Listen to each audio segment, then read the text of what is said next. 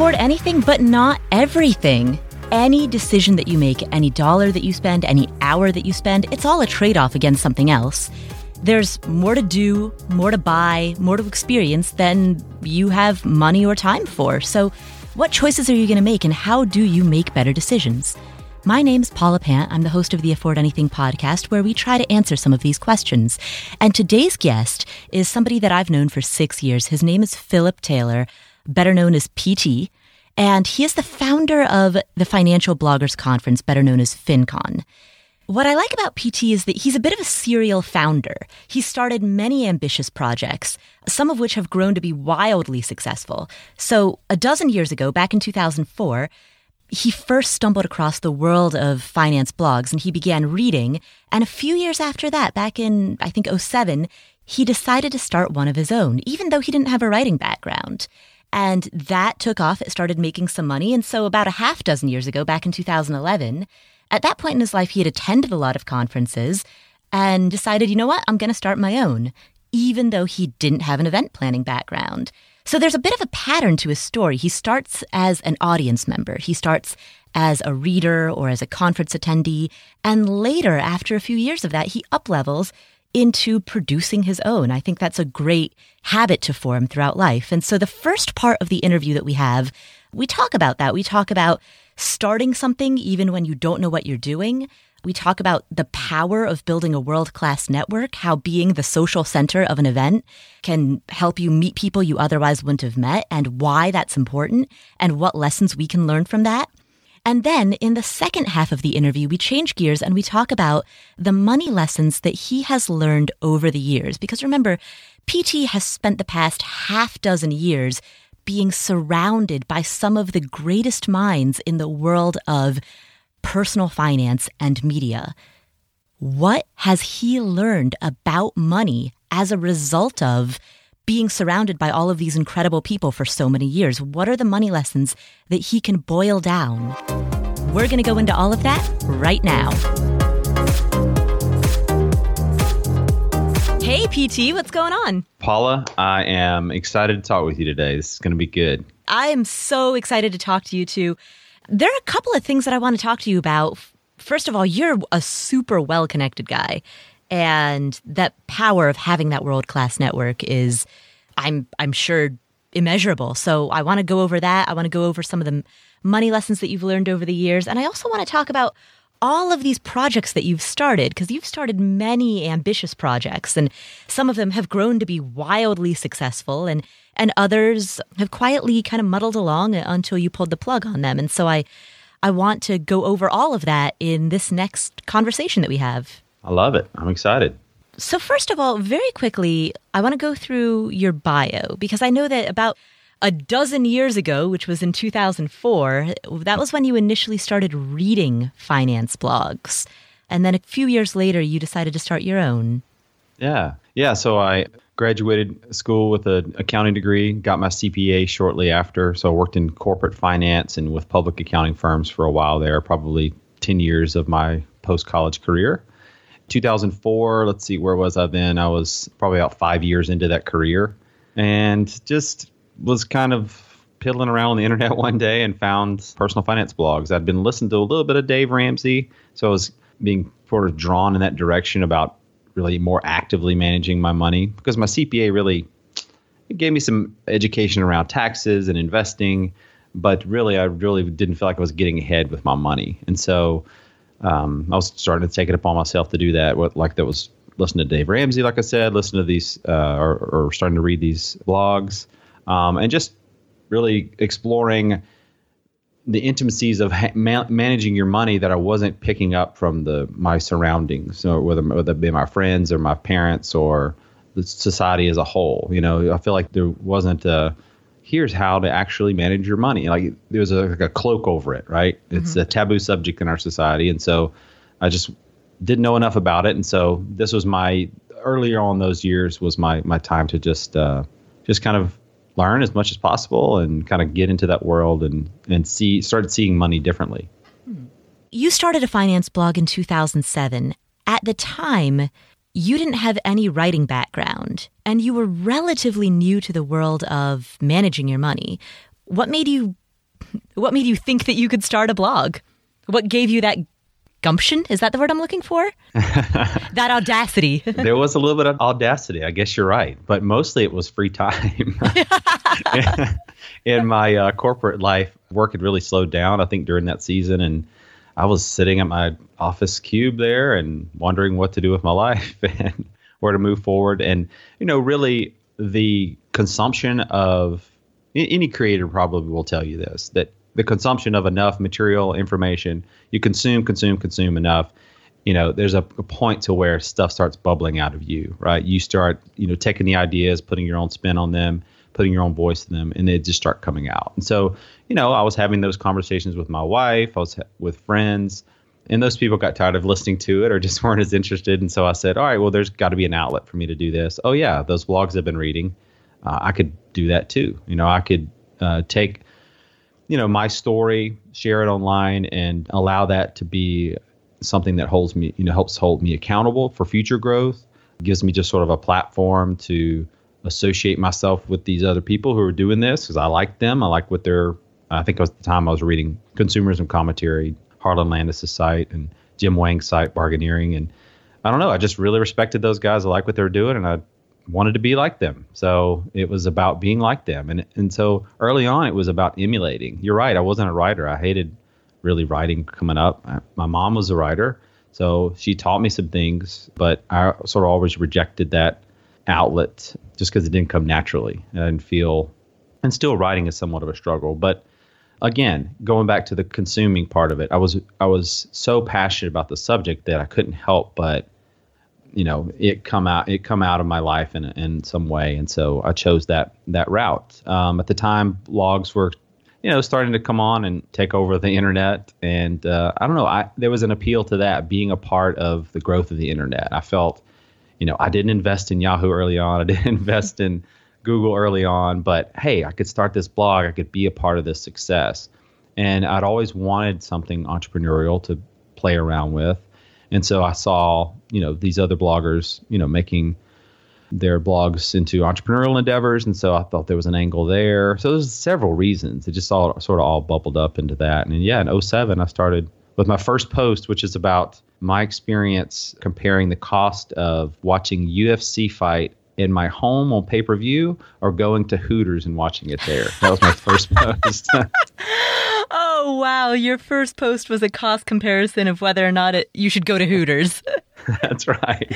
That's amazing. Is that post still up? It is. I'm going to yeah. link to that one. I'm going to link to that in the show notes. so, and is it cheaper to stay at home than it is to go to Hooters?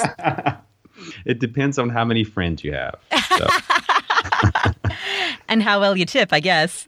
yeah, yeah, exactly. Yeah, yeah, yeah. I guess how many beers you're looking to drink, but but yeah, that's a kind of obsession with personal finance I had. Right, I was worried about how could I, you know, spend less of my dollars if I wanted to watch this thing. You know, did I want to watch it at home or do I want to go to Hooters? Like I, I was that obsessed about comparing the cost. You know, so that, that that tells you kind of where my mind was at and, and why I needed to have an outlet to kind of express some of these things. One thing that uh, that I think is is kind of interesting with your story and an interesting comment that you raised is that when you consume and consume and consume, eventually you can't help but produce because you've taken in so much that now you've synthesized it in your own kind of being and, and you've got to then put something out there. Was that what happened with conferences as well? I mean, I assume that you'd attended many conferences, but lots of people attend conferences. Very few of us ever decide to start our own. yeah, it, in a way, I guess it was. But it was also about there not being a conference that I wanted, right? So I did go to conferences before that point, and before I started FinCon, I started FinCon in 2011. I had become a full time blogger in 2010, just to give some context. So three years after actually starting the blog in 07. I became a full time blogger, quote unquote. And I did that in part because I collaborated with the other bloggers around me. I shared ideas with them, and they were generous enough to do the same with me. And so, this aspect of, or this feeling of rising tide floats all boats sort of mentality with us bloggers early on. It was sort of us against the Bankrate of the Bankrates of the world, you know. Mm. And the act of sharing ideas and just helping each other grow, you know, led to my success. Me becoming a full time blogger. That's what it, you know I wanted to do, and I achieved that goal. And so, as part of that leap, you know, I was going to different conferences like WordCamps. I was going to Affiliate Summit. Uh, I was going to Blog World Expo at the time and I found myself whenever I'd go to those events just wanting to go hang out with the other personal finance bloggers and literally like skip the session, skip the entertainment, just go hang out with these people and talk shop the whole time. So, how to grow our blogs, how to work with advertisers, how to increase traffic. I mean, all this stuff just uh, was what I wanted to focus on. And so, yeah, I mean, in some ways, FinCon uh, was, was as a result of being at those events and feeling the power of being face to face with the people who you know I had studied and partnered with for so long. And there's a real magic in face to face events, and I think that's only increasing as our world becomes more digital and we can pick and choose our friends over the internet.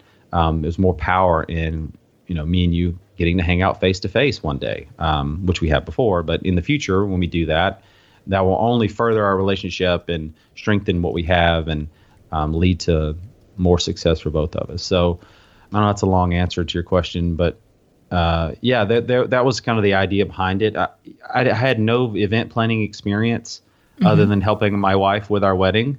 I did. I was heavily involved in that. We paid for it for ourselves, so I was involved in that. But yeah, so I was nervous, uh, but I was a student of events. So I'd studied WordCamp. I had studied uh, Affiliate Summit, how they had done things.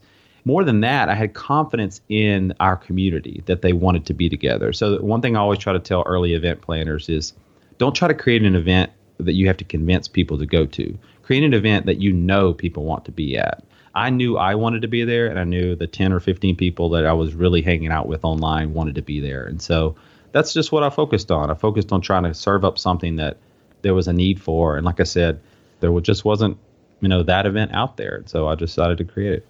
And how did you know that people wanted that that there would be that enthusiasm? Well some signals i was getting uh, was that you know whenever i would meet people at other events they seemed to enjoy meeting me as well. And there were other sort of meetups going around associated with our community. And so personal finance bloggers were meeting in LA or they were meeting in New York or they were just sort of these smaller sort of hub meetups. So I knew they were happening. I knew people wanted to be together. I'd also created this map of personal finance bloggers, and people wanted to put their stuff on there to show people where they were located for the sake of, you know, potentially meeting others who were talking about money online. So it was becoming apparent to me that this online thing was becoming more and more real life every day. But then on a tactical level, what I said was, okay, I'm not going to create this event unless there's real demand for it. So the first thing I did was create a web page and open up an email list. And mm-hmm. I shared it in the forum I was a part of at the time and said, okay, here it is, guys. I'm doing a conference for us. Do you want to come? Are you interested in helping me plan it, grow it, create it, make it awesome? Put your email address over here. Um, another thing I did on that landing page was to put a, I think, Facebook like box with the faces mm-hmm. so that all my friends could see the other people their friends liking it. And so there was a real social proof going on around that page. But also, I was getting confidence that, okay, these people are at least interested in the idea of it. So I took that email list and then I emailed everyone and said, okay, when is a good date for us to do this? When is, what kind of content would you like to have at the conference? Who do you want to speak? Uh, where do you want to have it? You know, I, I really sort of open sourced the idea of the event with the community. And so I was getting their buy in gauging their level of interest as it went along. And so uh, my confidence grew as their excitement for it and their, you know, their ideas started pouring in. Hmm. So let's talk about what's happened as a result of all of that, because now, six years down the road, FinCon has grown quite a bit, and you, as as the founder and and the social hub of this event, you have developed a very strong network as a result. You probably, I assume, know a lot more people or have access to a lot more people as a result of planning this event for for others. Absolutely. Yeah. It's an awesome group of people and it's only grown. There's two evolutions happening. If I could talk a little inside baseball real yeah, quick. Yeah, yeah. two evolutions happening in our space that's helped the conference to grow. One is that media is coming online. So the more and more traditional print radio is, is just just moving digital. So what we're doing, expressing our ideas, our content digitally, there's only more and more people coming into that space. Second piece of it is financial advice has become uh, more democratized. Mm-hmm. So there's an evolution in that. You know, I, I think people are just more or less taking more ownership of their financial life and less reliant on single institutions or financial quote unquote experts to kind of manage those things. So our event is is seeing those two groups come in. People are DIYing their finances more. Yeah, yeah, I think so. And so, um, so our event, you know, is is a recipient of sort of those two evolutions. But yeah, it's an awesome group of people. It continues to grow. You know, I started the event off to to help myself. I created the event I wanted to to go to so that I could learn and so that I could help the people around me learn more and us all grow. And like I said, you know, rising tide floats all boats. So I really wanted us to kind of take over the world. And that's what we're continuing to do. Uh, it's less about taking over the world and, more about that evolution I mentioned. But the, this network has helped me grow and learn a tremendous amount over this past six or seven years. So I'm so thankful for that. But the network also gave me, you know, a platform to serve them right? So um, everyone was kind enough to come to my event and entrust me that I would throw a successful event, and um, you know they've allowed me to serve them. And so um, there's a delicate balance between being a business owner and being someone who's sort of helping a community out that already existed before me. And so I try to treat that with respect and, and see it always as an opportunity to serve this group of people who you know kind of wants to go through this thing with me. So that's what a network does is it allows you to open up and do greater things together than you could do individually. So I'm so thankful for that. And, and then, you know, the network that I've built through this, uh, I certainly wasn't a quote unquote A list blogger when I started FinCon, but I've certainly got to know a lot more people and hopefully they've seen, they've gotten value from me serving them with the event and connecting them and educating them. And then that's a network that will always be with me. So whatever I'm doing, whether it's starting my podcast, I'm doing uh, in a few weeks or starting another project down the road, this network will always be with me. And so there's, you know, I, I, don't regret in any point starting that event. Yeah. So what's the value of that? I mean, for for the people listening, and perhaps in particular for the people who are listening who are introverts, who might be wondering, like, do I really need to meet people? Do I really have to, you know, isn't networking sleazy? I mean, what is the value of knowing so many people in who are all doing roughly the same or same-ish things professionally? I'm big on face to face. I mean, like I said earlier, the more digital we become as a society, the more there is a need for the face to face time happening in our lives. You know, our world's becoming more digital. And I'm having a hard time articulating this, but mm-hmm. you know, I, I just think it's powerful. I think the more the more the internet rules our life, the more being face to face is ha, has more of an impact. I don't know why. I guess it's just that's where we're still human at the end of the day. You know, mm-hmm. we need to like shake hands and have the beer and laugh and see facial expressions and um, have those sort of non uh, verbal communications that really help to form like real relationships. And what's the result of that impact? You know, once once you have those relationships, how how is your life better as a result? Your life or your business? Well, I think you feel connected. You feel a sense of ownership. You feel a sense of community. You know, and I think that's value. You you have people who you can bounce your ideas off of. You have people who can validate you. You have people who can, um, you know, lift you up when you're down, mm. or be there to celebrate your successes. So I think we all need that in life, and yeah, that's to me that's what it's about. Hmm. Nice. So yeah, true community. I guess it's it goes beyond networking and turns into a, a genuine support system. You said it better than I could, Paula. That's the that's the word. Yep, it's community. Yep, mm. and we ha- we certainly have that with FinCon. We had it really before, you know, I started the event, but once I started the event and it became a, real in person community as well, uh, it kind of took on more power, I think, and uh, it's uh, super valuable for people to tap into.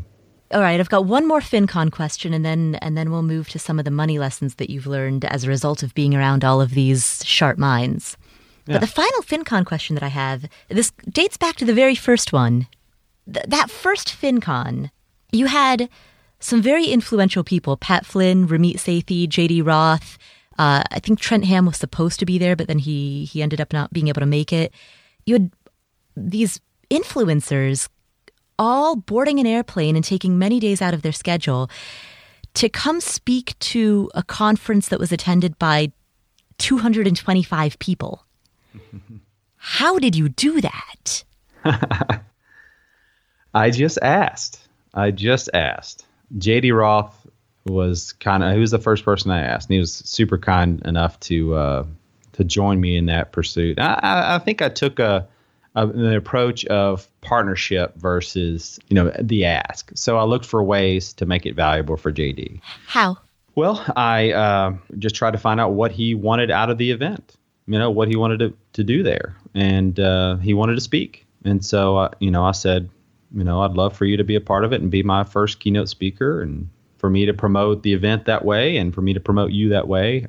But JD at the time really just was in love with our community, just like I was, and so at the time he it's an event he wanted to come to as well. And so I, I had created, I, I think the real reason I, JD came was because I created something he wanted to be at, mm. regardless of whether I was going to make him the first keynote speaker or not. So I, I say that and I offered that value for him, I guess.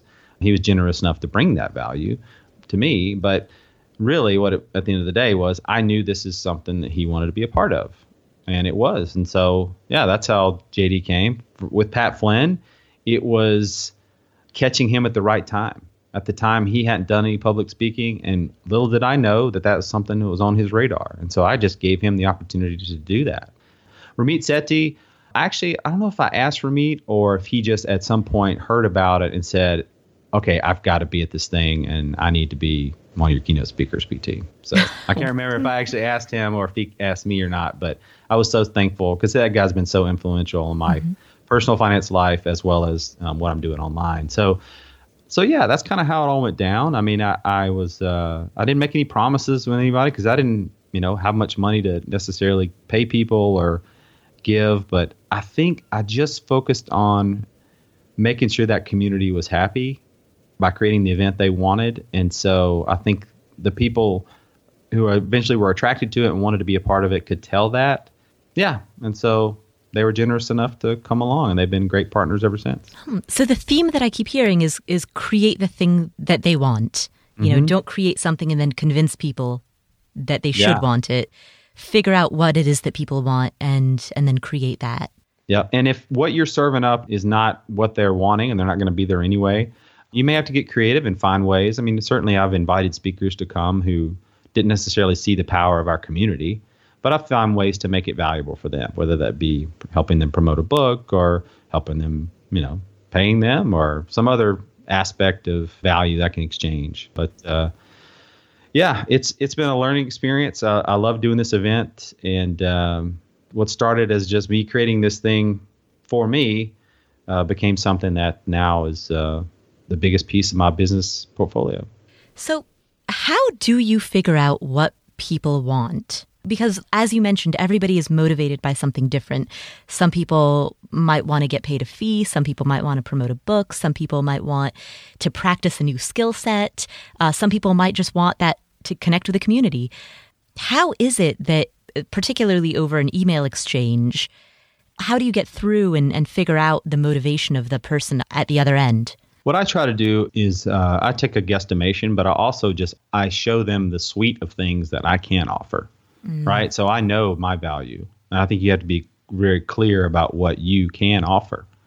And for me, it's not just I can offer you a ticket to the conference, or I can, you know, I mean, there's a m- many things I can offer as the event planner. So I list all, I have all those things listed out, and I essentially give them a an option, you know, to pick from a suite of things to pick from, and then they they tell me what's going to be a value. I mean, I could offer a booth to someone, but for you know some people that uh, that would make no that would only be an expense for them. So they were like, no, that that, doesn't add value. For other people, that's a that would be a tremendous win. So I just offer I just offer a, a laundry list of things that I can offer them, um, and I'm real good I think at knowing what those things are and and then let allowing them to kind of pick and choose. Hmm. And there's some back and forth. Um, obviously, I can't offer. It's like it's like afford anything, Paula. I can offer anything, but I can't offer everything. so, so you start by presenting a, a, list of options, and then you see what it is people want, and you kind of run with that. Mm-hmm. And and you create a thing, and the more that and you and it seems as though you continually iterate that. You continue to create things that people want. Yeah, or from the broader perspective, I focus on myself. You know, mm. I fo- meaning uh, I focus on creating things that I want. See, uh, and on the surface, those two sound contradictory. Well, m- when I say what, I, okay, I think we're talking about two different things. Yeah. Uh, from a broad perspective, in terms of what to offer in general in life, mm-hmm. I offer things that are attractive to me. So mm-hmm. I offered up an event in general that I wanted to be at. So here you can come participate in this thing that I'm building for myself. Mm-hmm. Um, here you can come read PT Money, which you know is really a site that I'm using to you know hold me accountable, also as an entrepreneurial endeavor. Um, here is some here's some conversations I want to have with online financial influencers that I'm putting into a podcast, and you can listen to it. Like to me, those that's that's where I uh, that's what I use as my guide to create is what kind of things I'm going to want to be doing. Mm-hmm. But I guess in terms of offering individuals, you know, opportunity to partner with me. Um, yeah, I guess it is somewhat of contradiction. you do have to get you have to you have to find their motivation. But I think that part of it is them they may not realize what all you have to offer or how I could benefit them. And so I think part of that conversation is just trying to figure those those two things out and marry those two things up. That makes a lot of sense to me with my podcast, I do the same thing. I, I talk to people who I want to talk to, and we have the conversation that I think is interesting, and then I hit record. Yep. And if you usually act interested in something, it's going to be interesting to someone else, right? Yeah, exactly. So let's talk about what you've learned about money since it's the theme that ties all of these people that you know, this big support system, this community together, since that theme is money, how have your ideas about money changed over the years as a result of all these conversations that you've had with uh, hundreds, thousands of people? Oh man, Paul, this is a big question.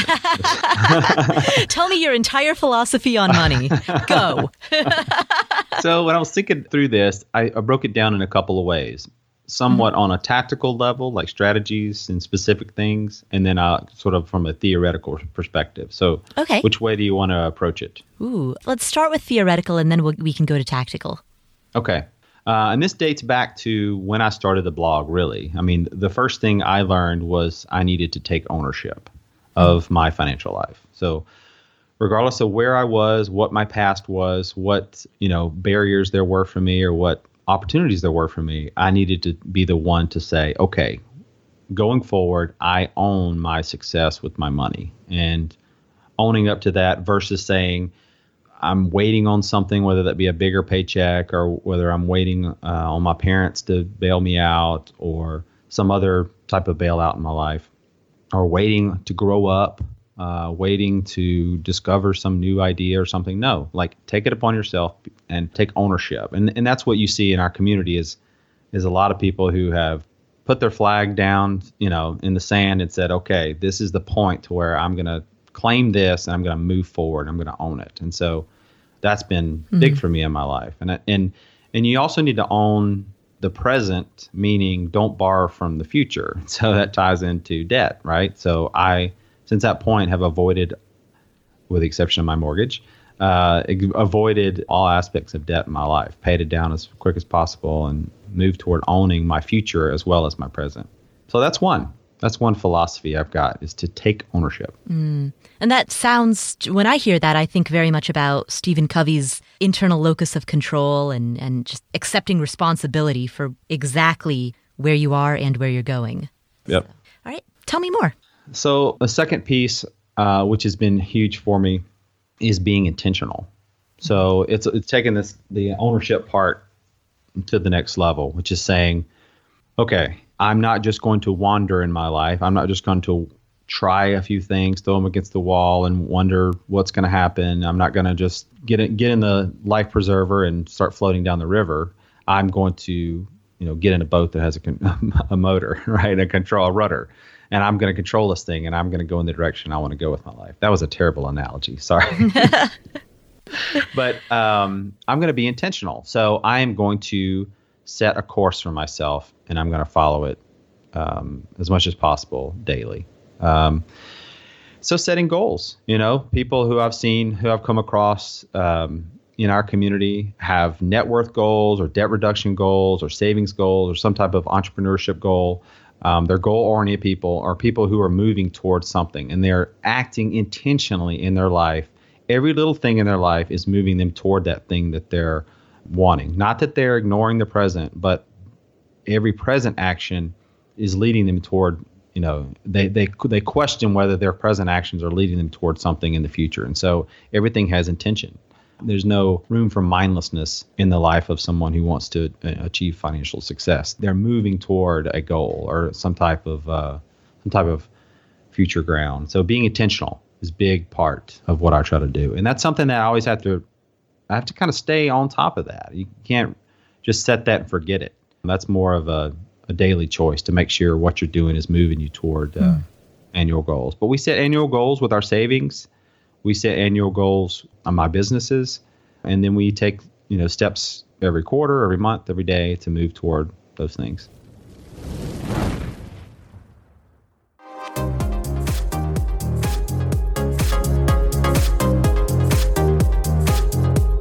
All right, so number one is to take ownership, and number two is to be intentional. I got a third, which is the power of talking money and the power of writing about money and exploring the topic. So, money is a taboo. It is probably, arguably, the last taboo in our society. You and I are comfortable talking about it, even the details of our finances. Mm-hmm. You're not going to find that conversation typically with your neighbor, your family member, and sometimes not even your spouse. The way our culture is set up is we just don't talk about the subject. And so, the more I've explored it through my writing, through my reading, through my podcasting, face to face conversations, the more success I've had with my finances. Uh, it challenges me, it helps me discover new things. It allows you to have a real conversation about money versus putting together in your head what you think is happening. When you look at your neighbor, you see their house, you see their car, you see their stuff, their kids with their clothes, and you can only take a guess as to what is happening financially over there. But mm-hmm. when you have real conversations about money and you get tangible and you get specific and intimate about it, uh, it has a, an impact. And so, what I've seen from our community is, you know, we're the ones online talking about money. We're the ones not afraid to have those conversations, and that's leading to a ton of growth, not only with us, but with the people who are listening, who are reading, and are coming kind of coming along. They're having that, they're participating in that conversation as well, and hopefully, it's you know, I believe it is having an impact. Yeah, th- there is something extremely powerful. I mean, as you said, when you see the surface level of everything, it's so easy to assume that somebody's doing very well or doing very poorly based on their physical possessions. But when you get below the surface, you find out that the truth could be anywhere. Sure. Yeah, they could be the millionaire next door or they could be in tons of debt. You know, you never know. So you're not going to get your cues from society as it's currently set up. Mm. And that's that's not necessarily good or bad, but you need to take it upon yourself to expose yourself to reality when it comes to finances. So you need to take ownership mm-hmm. and seek out those conversations, seek out that education in the space where you can get real about money because you're not going to get it from you know your coworkers or the, your daily life, your daily cultural setup. It's just not it's just not part of how we're set up right now. Mm. Good or bad? Yeah, absolutely. Is there a risk of becoming all talk and no action? Yeah, sure. Yeah. How do you manage that? That's a good question. I don't know if I mean, I, I think uh, I don't know if I have an answer for that, Paula. Uh, you stumped me with that. That's actually really good. I think there's a lot of power in saying, you know, yes, that is a risk, and and I don't have an answer, and we're just going to have to sit with that. You know? Yeah, I mean, at some point you do have to take action, and I think that's probably leads me to my next point. Oh, and tell tell me your next point. my next point is that you need to become your own financial expert. Uh, mm. Life is all okay. Two points here. Okay, I'm a CPA. You heard me tell my story earlier about not being able to, you know, have success with my money just by being a CPA. That Mhm. wasn't the magic bullet for me. It helped me with a few things, but it didn't solve all my problems. And so I needed to become my own financial expert. I'm not an expert in every aspect of finances because life and the situations and the money issues that are going to come at you are always changing. And my situation is always different than someone else. So, you know, you can have people in your life who are professional, who hold themselves out with degrees or with certifications. I'm not anti those things. I'm glad we have CFPs. I'm glad we have CPAs and, and people who are held to higher standards. I'm glad we have those things. But you as a, an individual need to uh, need to become your own financial expert. You need to take it upon yourself to say, okay, you know, again, I'm going to own my issues going forward, and I'm going to do what it takes to learn what I need to learn about, understand the moves that I'm making, especially at those big moments in life where you're facing down difficult life situations like buying your first home, getting married, dealing with the loss of a loved one, or facing down retirement. I mean, those are the moments in life where you really need to own those situations and become, you know, your own expert. I think oftentimes we put this financial topic upon a pedestal and say, okay, that's for the experts. That's for the people who manage money. And then, no, we all need to take ownership of that and become a person who who can accomplish what we need to accomplish in life through our money. Um, it's only going to serve you. It's only it's and like I said, your life's only going to continue to change, and so you're going to need those skills. And it sounds like becoming your own expert is is the art of developing judgment and critically thinking about the decisions that you make. Yeah, I think so. I think that's part of it. It's not just about steps one and two and three. It's about being able to discern in this particular situation for me what's the best step to take. So, yeah, it can be difficult, but there's advantages to being able to have those conversations with people around you or listen to other, look at other stories from other people who have done similar things and kind of bounce those ideas off them or take bits and pieces of other people's stories and apply them to your life. One thing that you mentioned when you said uh, there's so many people who might say like, "Oh, that's for the experts." Uh, that reminded me of your your first principle, taking ownership. Because if you are delegating your judgment to somebody else, like, "Ah, that's for the experts. I'll I'll see what the expert says," you are in in some ways kind of abdicating that responsibility. Yeah, I think so. um, yeah, I don't know. I have much to add to that, but yeah, I agree. Is there a fifth money lesson, or are these the the four? I don't know how many we're working Yeah. with here. I have one more, Paula. All right. and that's uh, what I've seen in our community, especially, is that success, financial success, can come quicker if you choose to be radical, if you choose to be different. And so, you know, some of the biggest successes we've had in our financial life are because, you know, we've taken more radical steps to achieve success quicker. You know, a simple example for us has been saving. It doesn't sound maybe not sound terribly radical, especially amongst our community, but for us, saving 20% or more of our income, for, specifically for retirement over the last 10 years, which was in our 30s that we did, um, has set us up like tremendously, so successfully for the future um, with our retirement savings. So we could literally stop saving at this point right now, and uh, by the time we retire, have enough, you know, to live off of based on the 4% rule. So other things I've seen in our community are uh, certainly what's what's come about with uh, the whole early retirement movement, um, Mr. Money Mustache, and um, others. People who've paid off tremendous amounts of debt in short periods of time. People who've built businesses, and they were able to, you know, take on those businesses because they freed themselves of debt, or because they saved up, you know, money for an emergency fund, or took sort of these drastic measures with their financial life to achieve success. And so my point is that back to the sort of the neighbor analogy of, of what society is going to show you versus what can have a drastic impact on your life. When I was when I was reading consumerism commentary back in 2004, 2005, Luke Landes was doing radical things with his money. Something stuff that I had never seen anyone do. Hmm. And so I was attracted to that. And and I don't know what it was about me or but I think when most people see radical things like that, there's two reactions probably, which is either reject it and say I could never possibly do something like that, or you know what, that's awesome that that guy's doing that, and I could see myself maybe doing something like that. You know, I could see myself going down that road. And so I think because those radical challenges have been put out there by our community, you know, people are gravitating toward them and taking, grabbing them and saying, yeah, I want, I want that too. And so in my life, that's been so impactful. And so that's a big, I guess, final lesson I've learned is to look for those radical things that are happening that could happen with your finances and go for them. Interesting. What, what were some of the radical things that Luke was doing at Consumerism Commentary back in 2003, 2004, when, when you first started getting into this world? He was obsessing over automation, savings, automation, maxing out his uh, retirement accounts. Mm-hmm. So I'd always, before that point, I just thought, well, I'll just contribute to my retirement up to the match that my company gives me. Mm. And that's good. That's good. That's heck, that's six, seven percent, or that's ten percent if I wanted to push it to that level. But no, Luke was saying, oh, the 401k annual allowance for contribution is, was something like sixteen thousand at the time. Right. I'm maxing that out so I can maximize the amount of deferred taxes. That's funny. I don't even think of that as radical. yeah, oh, but I'm anymore. You, yeah. Yeah, it wasn't. It was. It's not now, but it was back then. Yeah. You know, and it was for me. Yeah, and probably and for the majority of Americans, that's very radical. Yeah, and we we lose yeah. sight of some of this because we're in the mix here, but.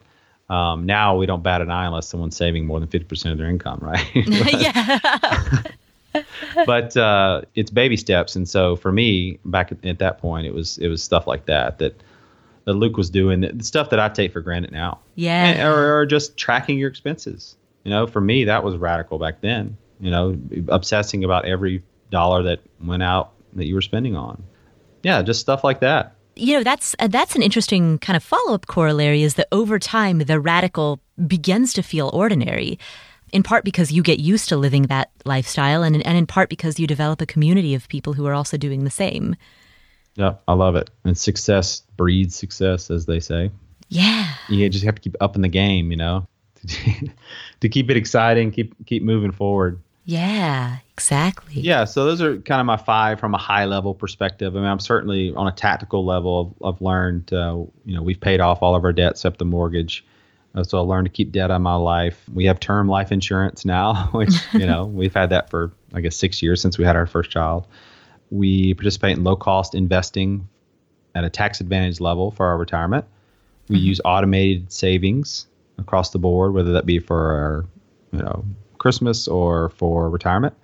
And we uh, focus on income versus expense after a certain point. So I think focusing on expense up to a point is good, but then at a certain point, uh, diminishing returns take over. And so you need to kind of switch your mindset to creating more income in your life.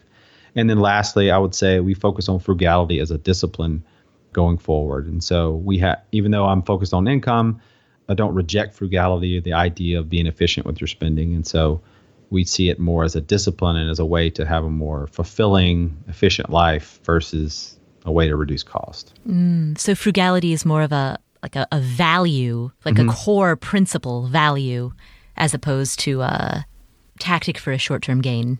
Exactly. Yep. Mm. So that's some of the some of the things we've learned. Interesting. So avoid debt, have term life insurance, not whole.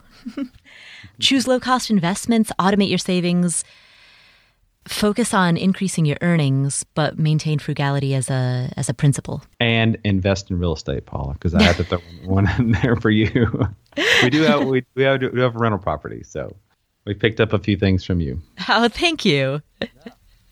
You know, this has been great. I think one of the biggest takeaways that I have gotten from this is the power of taking ownership and being intentional and embracing the radical you know, it can accelerate results in a way that is, you can just throw yourself onto an exponential curve. Yeah, it's been powerful for us. And we feel so blessed. I feel so blessed to have found this passion mm-hmm. in this community of people who are just as passionate. And the effects it's had on my life are tremendous. I get to call mom shots every day, take my kids to school if I want, pick them up at three. And um, we just have so much flexibility and so much peace about our future, um, about our current situation. It's just led to so much happiness and our ability to bless other people through charity, through our work with our church. You know, I say it on my site fix your finances so you can live the life you want. And I feel like we're at that point to where we are now living the life we want because we took those steps. You know, it's been a long road, a fun road, but man, it's been worth it. Awesome. Well, thank you so much, PT. Where can where can people find you if they want to know more about you? Yeah, my website is ptmoney.com and you can I'm pretty active on Twitter, so you can hit me up there at ptmoney. We've got a new podcast I'm starting called Masters of Money. I'll be interviewing you, Paula, mm-hmm. among other uh, masters of money. And we just talk about uh, financial stories. We expose sort of the intimate details of folks' financial lives so that we can you know, further our own progress by listening to those stories and anchoring ourselves to certain points in their lives and seeing ourselves move in a, similar direction. And so, folks can find that on iTunes, Masters of Money. Uh, would love to have you check out that show. Absolutely. Thanks, PT. And I will link to all of those plus your Hooters article in the show notes. Please do. It needs more views. Thanks, Paula. Wow, what a fantastic interview. Thank you so much, PT. What are the major takeaway lessons that we got from this? Well, I think PT summed it up beautifully when he boiled everything down to those money lessons. Number one, take ownership over your financial life. Have a strong internal locus of control. Anytime that something happens, assume that that thing is your responsibility. And ask yourself, okay, what can I do? How could I have done something differently? What lessons can I apply to the future? Essentially, if you view the world as though you are in control, if you view the world from a strong internal locus of control, then the world responds accordingly. If you believe that you can take responsibility over your own life, then you can. And that flows really well into point number two, which is to be intentional. Know that every present action leads towards something in the future. Kind of goes back to that whole be intentional about how you spend your time and money. You can afford anything but not everything. Number three, honor the power of talking about money because these conversations, the reading, the writing, the thinking, the conversing, all of this is critical into forming your own philosophy about how you allocate those limited resources. Number four, be your own financial expert. You cannot delegate thinking. You can get outside opinions. You can certainly consider, and you should consider, a lot of different perspectives. But ultimately, the decision making is your responsibility. And number five, embrace radical changes. Radical changes and radical action leads to radical result. And if you continue to do that, over time, the radical feels ordinary. I can't tell you how many people I've met who save half of their income. This sounds radical to most people in the outside world. But in this tiny little bubble of personal finance, this is such a common thing that it doesn't sound radical anymore. It just sounds I don't want to say ordinary, but it's certainly not out of the ordinary. It's, it's certainly not overly extraordinary. You may have heard that popular Jim Rohn quote, you become the average of the five people that you spend the most time around. And that's largely because the ideas that you surround yourself with influence your thinking. So good for you for listening to podcasts and for reading blogs and for reading books, because all of this helps influence your thinking and helps the radical start to feel more ordinary. And that can help accelerate positive changes within your life. So those are the chief takeaways that I got from this conversation. I'd love to know what you think. Head to affordanything.com slash episode 57, where you can get the show notes from today's episode. Again, that's affordanything.com slash episode 57 to get the show notes. If you enjoyed the show, please head to iTunes, leave us a review. Those reviews are super, super helpful in giving us feedback. Um, I want to thank a couple of the listeners who left feedback on iTunes recently because this is super helpful. So there was one listener named Baby Taku who uh, left a really, really helpful comment. This person said, I think the podcast is very good, and I look I do find myself looking forward to new guests and episodes. I won't read the whole comment because it's a little bit long, but skipping ahead, this person says, I would prefer if questions were shorter with a succinct point to each one, such as, Hello, guest. You mentioned you obtained positive net worth by 2012. How did you do this? My basic advice to Paula would be to apply her mad skills at optimization to her interview format on the podcast. More cool info in a little less time. Awesome. That is excellent feedback. So thank you so much, Baby Taku. That's great to hear. I am definitely going to keep that in mind moving forward asking succinct questions and keeping the pace and the energy up is, is definitely a goal of mine. So thank you so much again, Baby Taku. There's also a great review left by Michigan Christine, uh, who says, I've listened to so many financial podcasts that literally have me yawning due to dryness. And this is not one of them. Thanks to Paula, my Mondays at the 9 to 5 are much more tolerable, and I have something to look forward to besides the hopeless end of my weekend. I look forward to your 2017 offerings. By the way, I rank Paula right up there with Farnoosh Torabi. Thank you so much, Michigan Christine. Yeah, awesome. I am glad that I can make your Mondays at the 9 to 5 better. Sweet. and uh, there's another one left by 568043190. That's the name of these, this iTunes reviewer who says, Paula, thanks for putting out high quality information. And uh, this person also mentioned that they miss Jay Money. Jay is still a super good friend of mine. Jay's a former, for those of you who are new to the show, Jay's a former co host of the podcast. We're still excellent friends. He has some great projects that are coming out in 2017. So he's doing well. And we just emailed each other the other day, actually, just sending each other goofy little holiday cheers. So, um, yeah, he's a great guy. I miss him too. And maybe we'll have him back on the show from time to time to talk about some of his new projects as they start to unfold. So, thank you again. I hope you all have a great rest of December. Happy holidays. Happy 2016, and I will see you all next week. Coming up, by the way, in uh, one of the next episodes, we've got AJ Jacobs, the editor at large of Esquire magazine. He has written four New York Times bestsellers. He is now also the host of a new podcast called Twice Removed by Gimlet Media. I'm super excited about having him on the show. He's one of my favorite writers. He's funny, he's self deprecating, he's given some awesome TED Talks. So that interview is coming up on an upcoming episode in the early new year in January 2017. So stay tuned. This is Paula Pant from the Afford Anything podcast, signing off. Thank you so much for joining us. See you next week.